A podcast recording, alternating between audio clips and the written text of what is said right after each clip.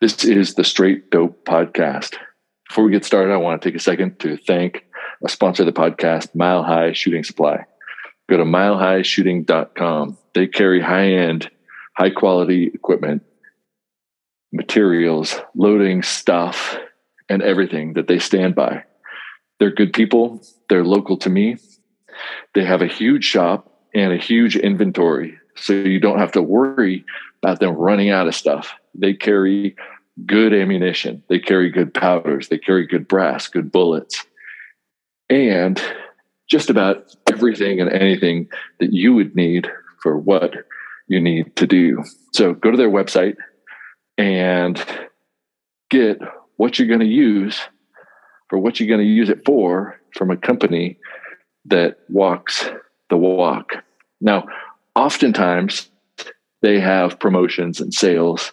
And right now, I don't know what the results are, but they just had uh, kind of a, a giveaway for anyone who ordered something from them online in December. Their name was put towards giving away a free Zeiss optic, and they had two of the brand new high end Zeiss optics. So hopefully, they continue to do promos like that. And if you buy stuff from them, you get thrown into that whether you know it or not. So um, head over there, hit them up, get stuff from them. They're good people. They support good things. Everything you say will be held against you. Good. All right, Erik, I'm going to um, say a couple things and then hopefully you're going to say a couple things. I'm, I'm starting uh, a multi podcast episode, um, kind of themed thing, and I'm and I'm calling it the standards. Okay. And you're going to be the representative for F class shooting. And the reason I'm inspired by talking about the standards is social media is full of garbage and and you could probably cherry pick good information but there's probably more misinformation than good information. And a lot of it is hidden or you know that i, th- I think that a, lot of stuff is basically like cre- people's credibility sometimes is just um you know they build a big following and then all of a sudden their following size somehow means that they've they've they've actually got like behind the scenes credibility. And and a lot of things get said that people argue about. Um, and so i'm going to take a new approach and the approach that i'm going to take is based on um, my training and participation in science. And and i don't think anything that any of us are doing in shooting is really science. I'm going to i'm going to back that up a little bit and i'm going to um, i'm going to justify that. But I'm going to take a, an approach that's more like science than what even the science people are saying. And what I mean is um, more like science is that when when things get published, and they get published in journals, and those journals um, are specific to the fields that people study.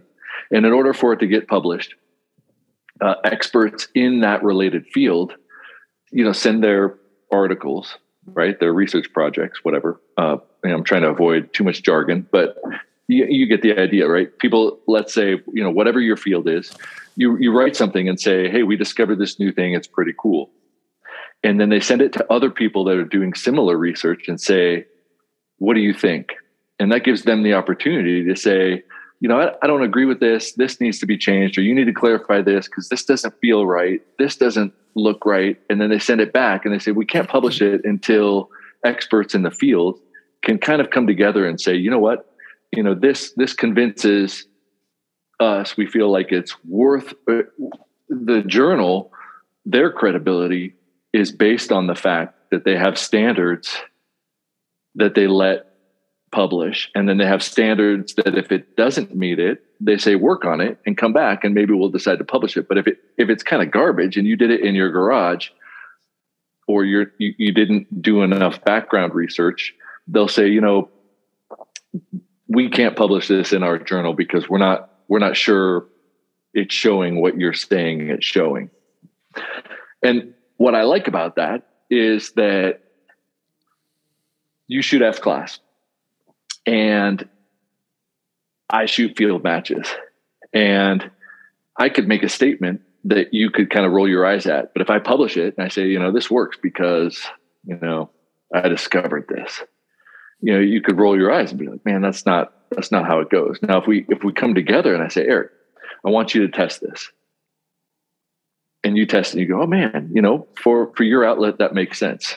Oh, and, and, and then I say to someone else, you know, Kaylin, Phil, test this does it make sense? No here's why. We come back and we work on it. But we don't we don't just go straight to facebook and say you know you're going to win you're going to win the olympics because this because i said so. So i'm going to try to talk to experts in their field and and try to first establish some standards. And and then hopefully kind of see how that evolves towards discussing topics you know out of our or within our eh, but but with considerations from other disciplines. But i think that for me the baseline is standards.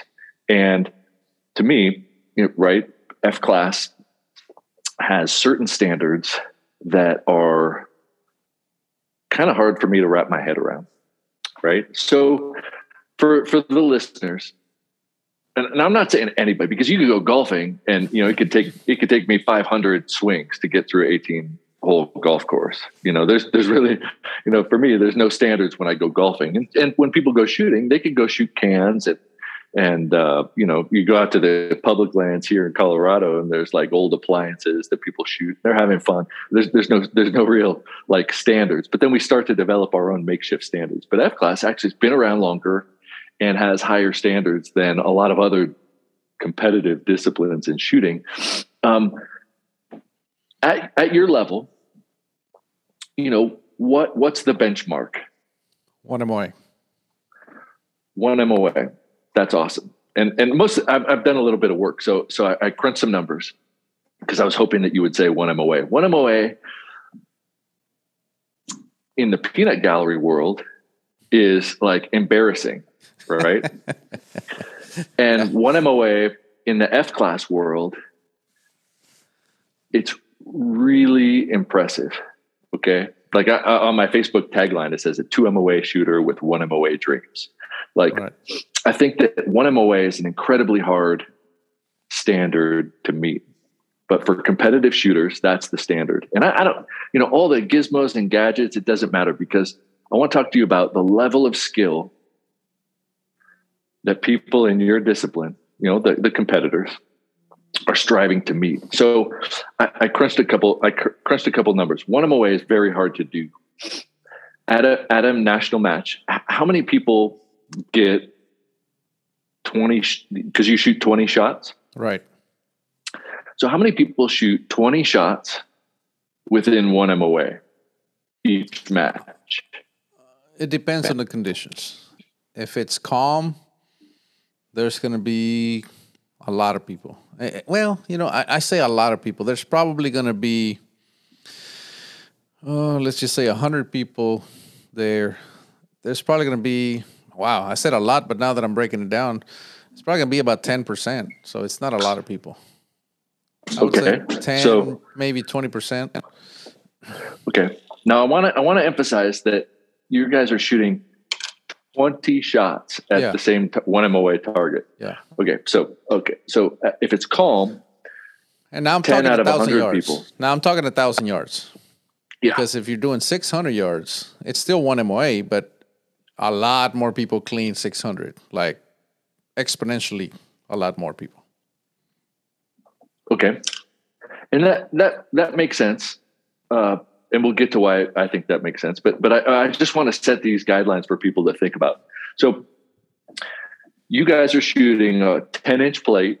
Well, you're shooting a big target, but really the, the standard is is the the 10 inch circle, right. and that's at a thousand yards from you, and 10% of the match on on calm conditions are going to get all their shots inside that plate. Now, to me, that is mind blowing, right? That that's unbelievably accurate, and that requires an unbelievable level of precision. Uh, because I haven't done it, it it's kind of mind boggling. Now, when conditions are rough, what do you what do you consider calm in terms of environmentals. Well, calm is probably not the right word for us. Consistent, right? We don't care if it's windy okay. as long as it's consistent, right? Okay. Um, because we we can deal with that, right? But uh, if it's if it's somewhat consistent, plus or minus one or two mile an hour, we're going to be pretty pretty pretty good at just cleaning the target. Man, okay, so I, I don't know if it's just me, kind of really impressed, and I want to do because you know I heard like I've heard other competitive shooters be like, "Oh man, you know, if, if we did F class, we would just clean the house." And I think like, "Holy shit!" Like, man, you know, when I when I analyze match shooters in field match conditions, a good match shooter can read the wind to about three to four miles an hour. They know variability, right? So, so we're talking about like you know, most of them miss their first shot, then make a correction. But but the good ones, like they make first round impacts, but it's probably within three or four miles an hour, and that's completely unacceptable at a thousand yards because you would literally miss that by one MOA, right? So you'd be you'd be missing it by ten inches. You'd be a whole target off. Yeah, um, yeah. Keep in mind the target's one MOA, right? So we only have half MOA worth of error if you're trying to if we're trying to stay centered, right? Mm-hmm. And then there's right. strategies that we do like safe sighting. We call it safe sighting, for example. If it's building, that you if you know it's building, then you start you start shifting your group from center to upwind so that if it builds faster then you can still be in the target right? You can be wrong because more likely you're going to be wrong downwind not upwind mm-hmm. right? When it's building. So there's multiple things that we do but uh, two miles maybe three three four miles uh, we might could could do that. It, it all depends on the conditions and how easily you can read. For example, if it's uh, if there's zero mirage out there, if it's all flags, and it's yeah, you could probably do three four miles.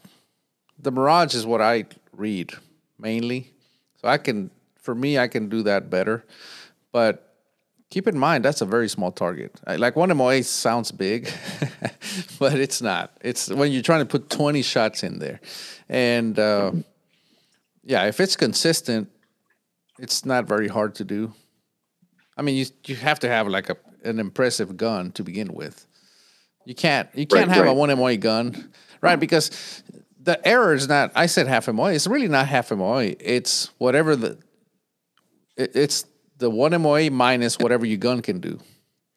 Yeah. Right. Yeah. That's really the error. That, okay, that, but here's the thing, right? So here I crunch some numbers.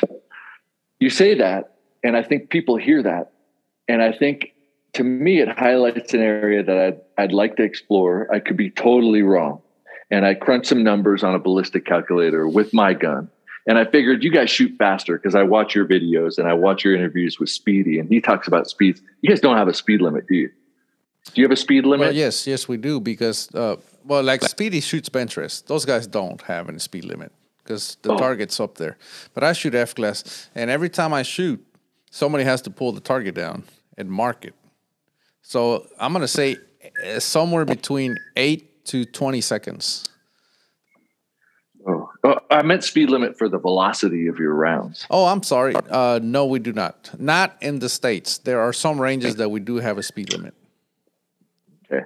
So what I did is I just jacked up my velocity to 3000 feet per second, which, which could be slow for you guys, but I wanted to see like, assuming I could shoot, you know, I was kind of doing a rifle craft version of what would it take for me to at least play the game with F classers. You know, and to me, it's it's you know how well do I shoot consistently, and how well do I read the wind, right. and and you obviously right there's there's ways to play your game and like hedging the bets but but just you know blanket statement what rabbit hole do i want to go down into more than the other so i i plugged it in and i and i set the parameters at 0.2 moa 0.3 moa 0.5 and 0.75 in terms of the groups the rifle's capability of the group mm-hmm. mm-hmm. okay and then I plugged in two parameters one mile an hour reading the wind to one mile an hour, right? Because I'm under the impression that you guys get to study the wind and, and sometimes there's flags. So you, right. you could kind of get a feel for wind better than you might you you get a feel for wind downrange better so that so that even though it's a skill that you can develop and, and fine tune your wind calls. So so I thought, well shit, you know, it, it, doesn't seem realistic in a field condition to be able to do that all the time. But a, but a high level F class shooter could probably get the wind to one mile an hour. I was like, okay, so I ran the numbers. A 10 inch plate at a thousand yards with my rifle. I may not have entered all the stuff correctly, but I, it was just a hasty little thing. Um, 0.2 MOA with one one mile an hour variance, I would have a 78% chance of hitting right? So so three out of four shots with a standard deviation of my mus- muzzle velocity of three because that's about as best I've ever loaded.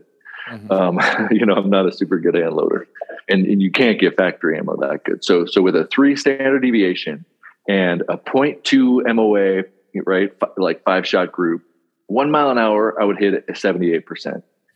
0.3 miles an hour, it would be 77.75. So a quarter of a percent by adding that tenth of a, half MOA. I, I calculated at, at 76.88. So, so just about 77%. So 1% less from a 0.2 to a 0.5. 1% less. That means one shot out of 100 would go outside of that, right? And at 0.75 MOA with one mile an hour variance, it was only 75.3. So um, so so that the percentage of missing with one mile an hour variance is is low to competitive standards. But the difference between a 0.75 MOA group and a 0.2 MOA group is only roughly two and a half percent. So only two shots out of a hundred would be different, which means that if, if you did, you know, five matches somebody with a 0.75 MOA gun and a 0.2 MOA gun, they would only see the difference in scores as one point two or three out of five matches. Possibly, right? So then I was like, okay, well, I know you guys are doing better than that. And I know how hard it is to get a group from 0.75 to 0.5 to 0.3 and 0.2 is like mystery. So 0.1 is probably like super mystery. So I, I cut the hit percentage from one mile an hour to half a mile an hour right? Just cut that wind in half. And the hit percentages went to nine they went up across the board across all of those numbers. They went up it went up consistently at 19.7% more right? So the the 0.2 went from 78 to 97.3. The 0.75 went to 95%. So if I was going to hedge my bets, I would take any load 0.75 or better with an SD of three, and I would bust my ass to be able to cut the wind down from one mile an hour to half a mile an hour. And I think if I was going to guess, that that's what you're doing when you shoot. So when you shoot and, and they pull down your target and mark it and stick it back up, what are you thinking? Well, what I'm thinking when that happens, I'm looking at conditions. I'm always looking at conditions. Uh, more or less are the same, is what I'm always thinking. I make a shot, you know, I look at the conditions, I make a shot, and then uh, I'm thinking, I'm watching the wind, I'm watching the mirage, I'm watching whatever I can, and I'm thinking more or less are the same. More or less are the same. And I'm thinking, that's the same. It's the same. More or less are the same. Same. I don't even ask myself that anymore. I just go same, same. Oh, more, more. You know what I mean? Um, so if it, if the answer is the same and the target came up dead center, well, guess what? My next shot is same hold as last time, right? If I'm saying, oh, it's picking up, then I'm already going to automatically increase half MOA because I know I can't read it's really hard to read the wind within, you know, a quarter MOA. That would be one mile, you know. So I know mm-hmm. that it's if I can see it, it's really hard to see a change in the wind of one mile an hour. So if I see it, if I'm, it's it's definitely hundred percent sure that I saw it, that it's more, then I know for a fact it's at least half MOA, which is about two miles an hour. Okay. Yeah, sure. Plus, if I'm centered up, then this is where the math comes in. Let's say I'm wrong. The target's one MOA, and if I'm centered up and I move half MOA, and let's say it, it wasn't, it didn't pick up half MOA, it, it picked up a quarter MOA only. Well, guess what? I'm even if I'm wrong, I'm still going to hit a ten, right? So that's why right. I move. If I see something, I move a ring, which or half a MOA, just because mathematically, I'm good whether I, I'm right or I'm wrong. Yeah, that I mean that's fascinating. Maybe because first of all, like I yeah, I can't even imagine being able to be thinking in one mile an hour changes, right? I mean, right. so so so it's, so so I don't even know what I don't know about about that. So, but then that's why I want to ask you, what are you looking for? Because you know, here's here's the thing: we can talk about it online all day, but you can do it all day. So there's something that you're doing that works, right? And and and so, um, and I want to. I mean, I, I appreciate it, but I'd like to appreciate it more. So so the system of adding more, adding less is really fascinating because uh, it's it's just not something that I've heard people talk about. Like you know, add more, add less, and you have rings that you can um, subtension off of. Well, right? they're half MOA rings, so you know it, it'd be no different than than having a you know your your uh, tick marks on your on your scope. You know. Do you think that would be the same as looking at your reticle versus looking at marks on the target. I mean, well, I guess the, in, the in difference between should, PRS or, or field shooting, I guess, is that is that when you say field shooting, is that similar to PRS?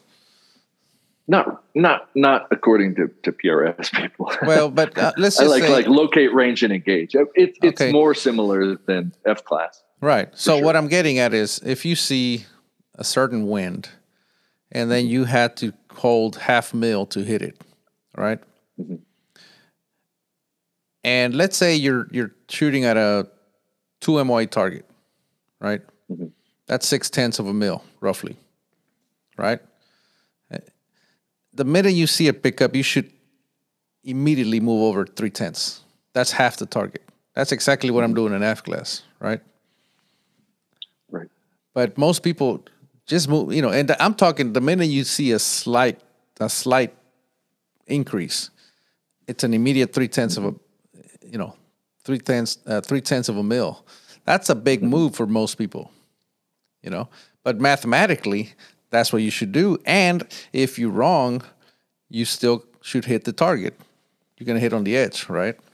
But now that all goes back to why we tune our guns as good as possible is so that we can trust that if I'm wrong, I'm still going to catch the line, right? Mm-hmm. See, it, we're shooting at a circle. It is the widest in the center. The taller mm-hmm. or vertical gets, the narrower the target gets. Mm-hmm. Right? So Oh for sure. Yeah. So that's how that that's how that works, at least for us. Yeah. So I'm I'm fascinated because of a couple things. First of all, you isolate a target, right? You have one target. So you're not changing positions. And so your awareness can now grow outside of um, hyper focused to, you know, you would think, okay, you have one target, you kind of put the blinders on. But, right. but actually, it sounds to me like what you're doing is taking the blinders off to notice other things in the, the target's there. You know, you don't need to stare at it now your your your field of awareness is growing away from the thing and that seems kind of counter it seems counterintuitive to me because if you say you're going to hit that target i'm staring at that target but i'm but but by doing that, I've got tunnel vision. And what you what you guys are doing as you get good, right, is the target's there. It's it's not going anywhere. You know, you, you gotta have proper fundamentals and shoot well. But now you're you're growing your awareness to be able to dissect that wind down because I it I, it would be hard to convince me that the performance you guys are getting isn't attributed to your ability to fine tune the wind below one mile an hour. So when you started F class, what happened for you to start noticing every you know things other than the target? Well, that, a lot of bad scores sense? happened. A lot of bad scores right, but, happened. And, and but, but well, people love to just do the same thing.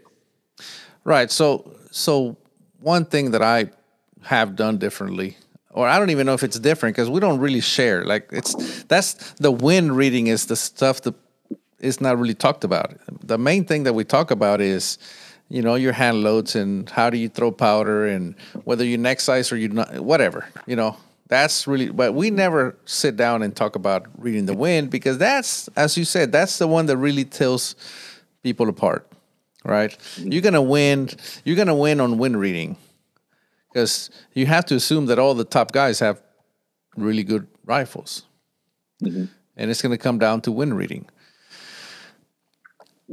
Now, you said you talked about taking off your blinders. One of the best matches that I've ever shot that I remember, uh, it was probably one of my first cleans at a thousand yards. Uh, I was shooting, and I, when the shot would go, you know, earlier in the day, as I was shooting, the shot I don't know, I'd shoot a nine, and there was nothing there that I saw to to explain the nine. So I would look all over the range, and I couldn't see anything that looked different. And for some reason, I, I happened to look over my shoulder, and there was a flag behind me because we were shooting. For some reason, there was a flag. There was a flag behind me, and I saw that flag, and then I would shoot in this, you know, I would keep shooting and I'd be hitting tens and X's. And I kept looking at that flag. And then when I shoot the nine, that's the only flag that looked different, but it was behind me. So guess what I did? The next time I had to shoot, I paid attention to that flag. And when that flag would switch, I would just wait. And then when they come back, I'd shoot. And I shot my one of my first cleans ever at a thousand yards. So you have to, like you said, take off your blinders. Yeah, you have to find that indicator that's going to tell you. Uh, do you guys do you guys use mirrors on your rifle to like like little rear view mirrors? Not yet. Dude, that'd be badass. That'd be badass. Like, cause, cause I mean, because your rifle's not moving, so it's a fixed azimuth. And if there was a indicator somewhere around you, then we well, you wouldn't have we're allowed to use, rifle. We're allowed to use spotting scopes or whatever we want and I I always shoot through my scope. I always read the mirage through my rifle scope. But there's a lot of there's a lot of shooters that use spotting scopes, and if they find a certain flag or a certain condition or whatever that that gives them what they need, they will focus their spotting scope on that flag, mm. and they'll be shooting. And when they stop, they look through that spotting scope, and then they get back and pull the trigger. You know. Do you guys watch each other and say, "Oh, you know, Joey over there, his spotting scope's fixed out there. What's he looking no, at? No, no. we all shoot at the same time. Oh. So the way in F class, the way they do it is uh, you have classifications. You have marksman, sharpshooter. I don't. Those two may be flip flopped. I, I don't know the order, but either way, marksman and sharpshooter, and then you have expert. Then you have master, and then you have high master. High master, you have to shoot ninety eight percent or above for 120 shots to to get that classification. So what they do is they put all the high masters together, and then the masters, and so on and so forth, right? So they they they put all the high masters together so that they, you know, as equal conditions as possible. And then on day two, they do what's called seat squatting. So it doesn't matter if you're a sharpshooter, but let's say you you had you just shot lights out, just because you're classification. Maybe you're a new guy and but you you've been shooting for a long time or whatever. Actually, you would never be a sharpshooter as a new guy because the new guy gets thrown under unclassified which is also the master class. So you get thrown as a master when you first start, right? Hmm. But the point is, on day two, they seat squat, and if they don't, they should, because some matches, some places still don't, but they should.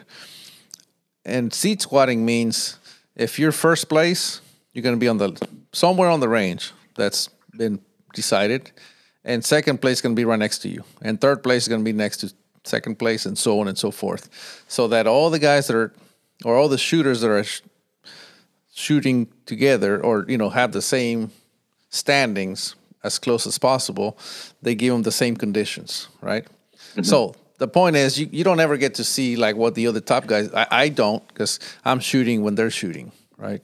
Mm-hmm. That makes sense.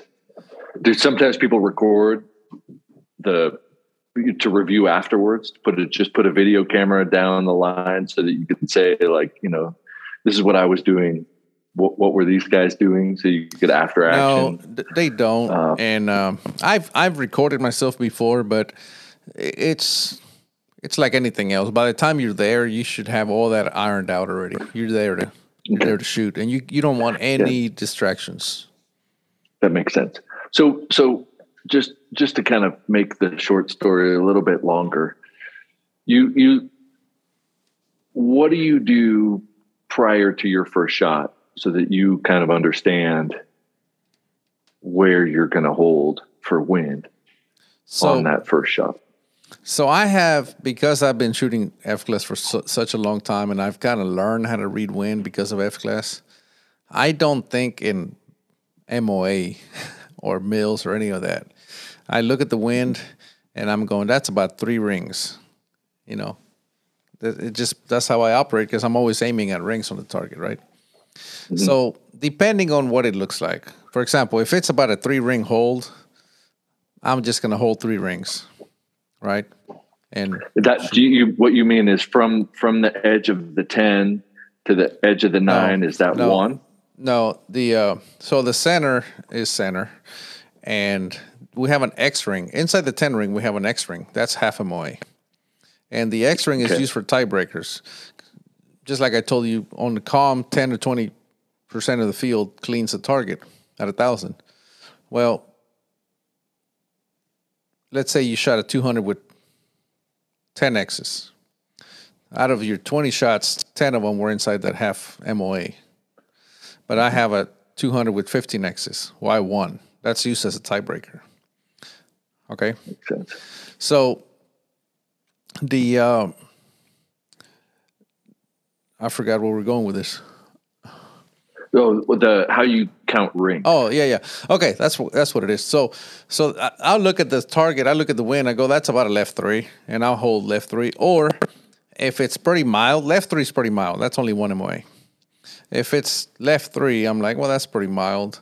Uh, I might just hold center, perfectly center, and then just let the bullet tell me, let the target tell me how much it is precisely right? If I hold center and then I hit three and a quarter lines downrange or downwind, I may take two, two or three shots or four, whatever, because we get unlimited sighters sometimes. If you know, so that's what I would do if we have unlimited sighters. If it's a consistent wind, if it's a tricky wind, it's been switchy, I'm gonna lay there and I'm going to take sighters and a certain wind condition, then I'm going to wait for it to switch. Then I'm going to take some sighters in that condition, and I'm just going to try to figure out what the wind is doing. Okay, so so you you lost me with the sighters. Is so, are the sighters done before the competitive round, yeah. or the sighters? Yeah. So they say, okay, you got 30 minutes, and you have unlimited sighters. You can take 100 sighters if you want. But once you say I'm going for record, the next 20 count. There's no jumping out of record. Once you start record okay. fire, you the next 20 are for score, rain or shine, literally. If it starts okay. raining, as long as it's, they don't call the match, it counts. Gotcha. Right? Gotcha. Um, okay. So sometimes they have unlimited sighters.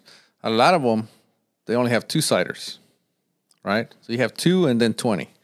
Well, I'm going to approach it differently there because, uh, you know, I got a budget, pretty tight budget on sighters now, and I have to put 20 shots down there, and I have to select a condition.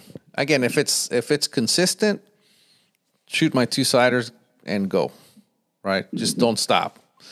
If it's very switchy, then I'm going to take a sighter in one condition and possibly wait for it to switch and take another sighter. Not only switch, but wait for it to switch and become consistent enough that you can get some good feedback, and then you can start. Uh, so again, it's it's just there's there's no one size fits all. Mm-hmm. It has so to do you, with the conditions. You gave, that's really interesting. I know that if I was doing that, I'd be staring at my bullet holes and I'd be staring at the target. But but can't you can't be them. doing that. So what? far. what? But they get they get marked, right? Oh yeah, yeah. Like, well, uh, well, they only mark the one, the last one. Oh. So you only get C one. But if you shoot another one, do they mark? Yeah, they they pull one? the target down, they remove the one, they paste over, and then they mark the next one. But like I said, right. you only get to see your so last, last one. I, I, so I want to talk about attention like where your attention is. Like if, if you could divide up your attention, right, you, we, I mean, we're, we're always given 100%, but sometimes 90 of it is on one thing and sometimes 50 and so on and so forth. So like, you know, we, we can't give 100% attention to everything. Um, how would you divide your major chunks of your attention during the match? Well, I'm going to say 75% to 80% is wind reading. Right? Uh, I'm going to say 5%, 5 to 10% is going to be making sure your scorekeeper doesn't miss your shots because you have a scorekeeper and you have to be aware and, and, i always tell them to call the shots call my shot call my score out out loud so i can hear it so you have to listen. You have to slow down enough to hear them tell you your score, and then you have to compare it as to what you're seeing through your scope to make sure that they got the score correct, right? Okay. Uh, because when you get you get a good condition and you're shooting fast and you're hitting nothing but X's, mm-hmm. it's really easy for the scorekeeper to miss one, and that's huge? Right. Right. Uh, because if they can miss one, they can miss two or three. And sure. oftentimes, you know, let's their they, their buddy is shooting, you know, when I'm shooting, and they're trying to see, you know, they're trying to do my job, or you know, they're trying to do their job, which is keeping my score. But at the same time, they want to see how their buddy's doing, mm-hmm. and they're scanning over there, looking at their target, and then, you know, they're trying to keep track of mine, and you know it, they lose track sometimes. So you have to mm-hmm. you have to use some of your focus on making sure that they because ultimately that's what matters is what's on the scorecard, right? Mm-hmm. Uh, obviously, you have to time. You have to keep track of your time. And I'm gonna say five percent. So it's all about all you need for that because you know just gotta make sure you run a timer, and you know, if you have to stop and wait, you don't want to run out of time. Mm-hmm. And uh, the rest is obviously going to be on on your form and you're breaking clean shots and and just making sure you break a good shot. Sweet. So most of it is paying attention to wind, and and so how do you how would you divide that up? Do you um, when you're taking your sighters, are are you looking for things? Or do you do you get a chance beforehand to look for things that you would use? Well you're there right? You're there all day. You're you know after you know after you're shooting now you, you're scoring for people right? Mm-hmm. and so you're you're looking at the spotting scope. So you're you're looking while they're shooting. Mm-hmm. right? And yeah you you you have plenty of time to to look at the conditions. But mm-hmm. you know some people it all has to be done with a purpose. A lot of people they're they're scoring for others and that's all they're doing. They're scoring for others. They're not thinking of themselves going, let's see what this win's doing. Let's see what's you know what I mean. They're not they're they're scoring and that's all they're doing. But yeah, yeah, so you have to understand by the time you show up to an F class match, especially if you're trying to win, everything else should already be handled. Like your rifle should be shooting good, your equipment should be top notch in a sense of mechanically reliable. Your your ammo's good. The only thing that could potentially keep you from shooting clean scores is the wind. And that's why most of the focus is placed on the wind.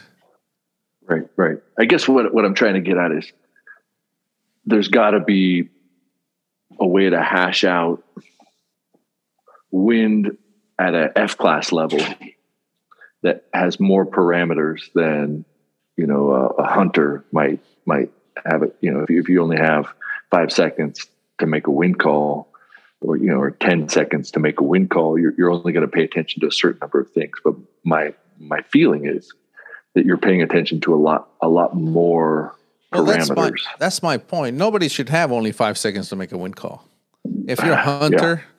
You've been out there unless you jump out of your truck and you have to make a shot in five seconds. But if you're out there walking, you, you should be observing. Mm-hmm. That's my point, right? You have to observe what the wind's doing. You have to look around. You have to look whatever it is that you need to be doing. So even if you're a hunter, you don't have five seconds. You have as long as you've been out there. But if you're not utilizing that time to look at what the wind's doing, then yeah, you're gonna feel like you only have five seconds. okay, gotcha. Gotcha. I, I guess like, you know, you're just you guys are the standard for the sport that you do is so much higher in terms of wind. It's fascinating. And one big difference, I think, with small targets in a PRS context or NRL context, or even the hunter locate, range, and engage, is that the targets are bigger and they're steel, so you can see them swing. So that's more of a game of corrections than it is wind. And and to, and and I would argue, but I'll bring on experts, you know, and and uh, that do more of that than I do. But I would argue more that that's a game of corrections than it is of of wind necessarily. But you guys are playing a game of wind. And that's a to me that's a huge distinction and and so I'm really curious because people people love to ask questions about wind and wind versus corrections are, are a completely different conversation. Uh, right. You know, in, in, terms of a game. So so to me, there's huge differences fundamentally in what's being measured. And asking about wind and talking about wind, I think, demands you know an F class shooter to to to be to be talking about what are the elements of wind and how do you get from okay you go to a match and they wipe the floor with you to all of a sudden you start to perform better. Where does that attention have to shift and what are some things that you do to train and practice that on a, on a regular basis? So you know how i told you it doesn't matter how windy it is what matters is how consistent it is. Well even if it's switchy there's spots in there that are consistent Mm-hmm. They're just not very long, right? That's what makes it switchy. So you have to learn how to identify that. And the thing that I have, you talked about at the beginning of this uh, podcast about putting things in print, and that's just how how they are, right? And a lot of people learn things in that manner and to me they never made sense. I, I just I, I just thought i'm, I'm never going to learn how to read the wind because i was trying to do it like like it's written in books which is if the flag is at a certain angle from the pole it's this much wind right?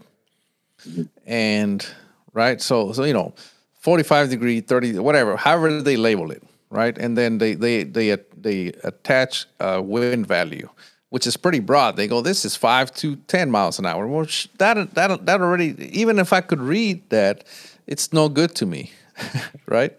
Right. So, but then there's angle, right? So you need two wind flags to read the wind. You need one for direction and one for speed because both of those matter, right? So mm-hmm. that's the first thing you need. Two flags. The direction flag should be preferably aim, you know, blowing towards towards you or away from you. And the way you read the, the direction is you use the pole as the gauge. It's like your right side of the pole, right on the pole, or left side of the pole, right? And then you, it's really easy to tell direction that way. The uh, the speed flag or the the velocity flag, uh, then that's the one that they talk about the angle away from the pole, right? Mm-hmm. I'm terrible with angles, uh, and like I said, and even when they give you an angle, it's it's very broad, it, it, and it's different for every gun. I mean, the speed, the the wind mile an hour is the same, but it it's different for every gun depending on your ballistics. Mm-hmm. So. Ryan Kleckner has this thing about the triangle. Just move it to triangle, mm-hmm. right on this elevation. Well, I yeah. do the same thing for wind reading. I move it to triangle. and what I mean by that is I look at the direction flag, left or right of the pole or center of the pole, right? That's that's it, done. But then when I look at my wind flag for for for the one I'm relying on for speed, I don't look at the relationship with the pole. I look in the past the flag on the horizon and I and I now I treat the the flag like a needle on a gauge.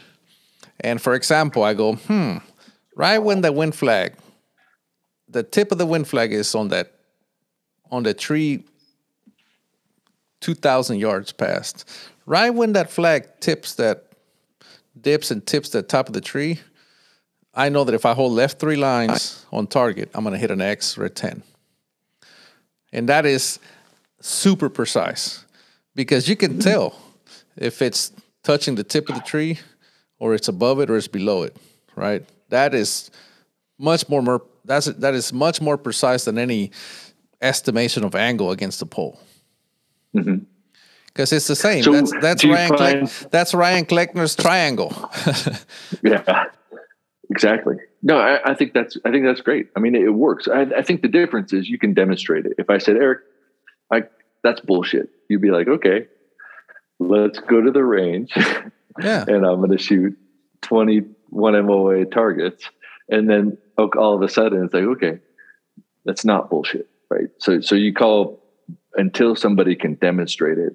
I think, you know, it's, it's good to be skeptical, but I, I think that, that, that is a, I think that that's a great tip.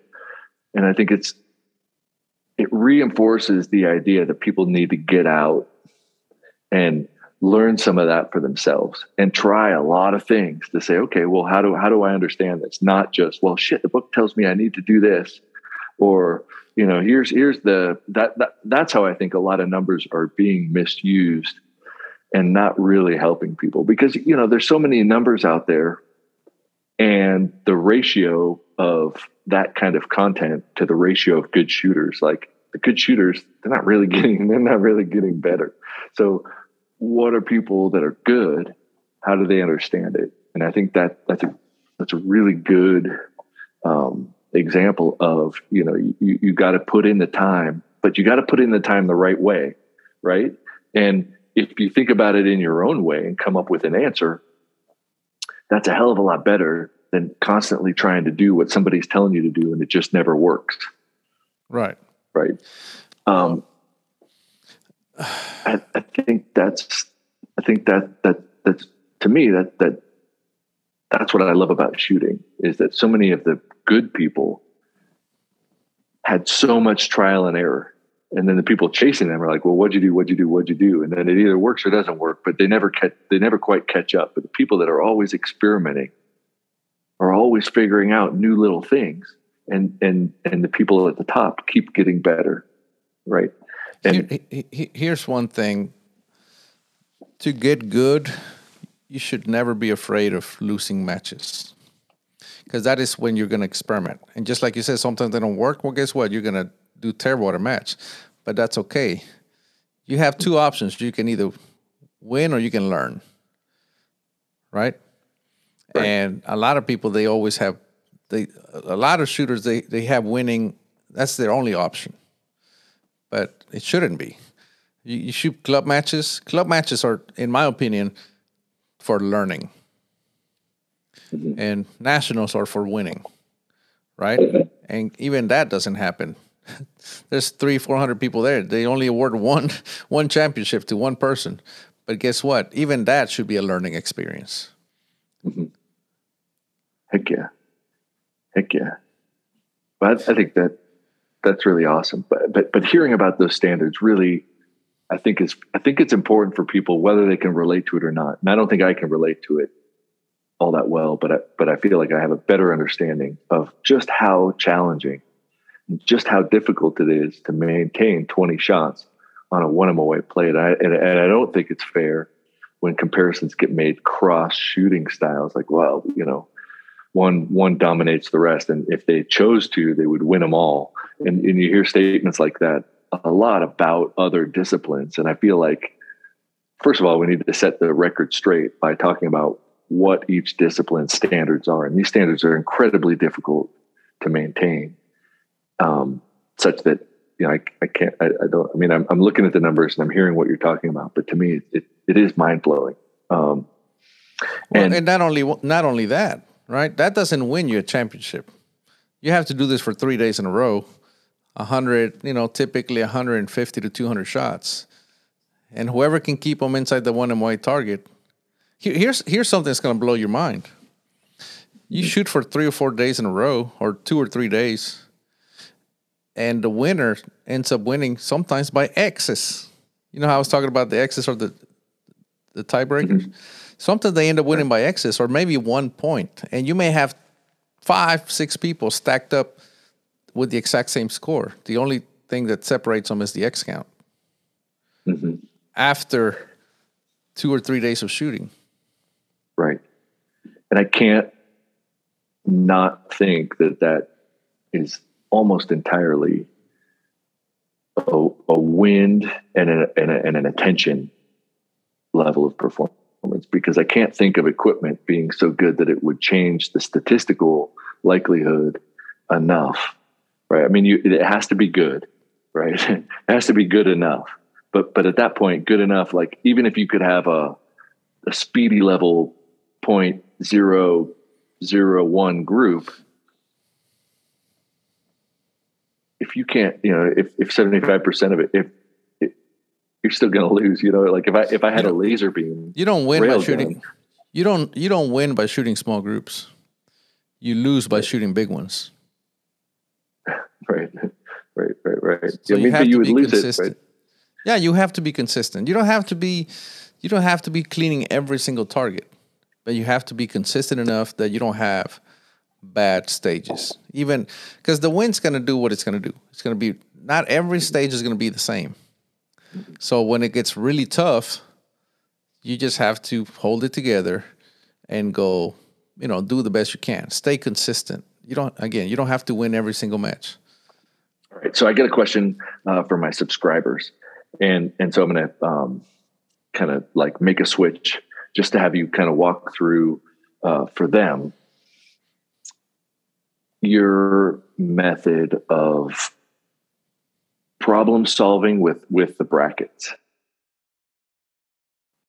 This is where I jump in to say that if you go to riflecraft.com and get a subscription, you get added metrics to your profile on the website, which can help you get better, more accurate information about your shooting that you could use to propel your training and understanding of your shooting forward.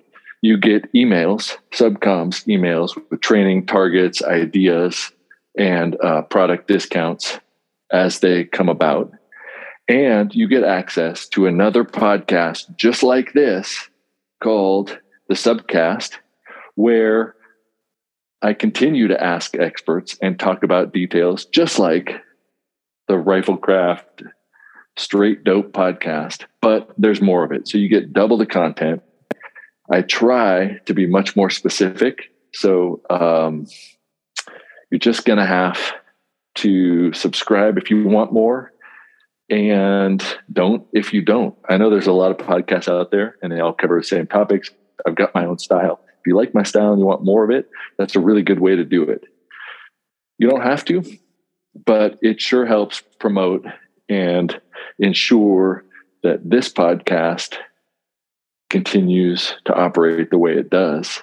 So it's kind of a win win for everybody.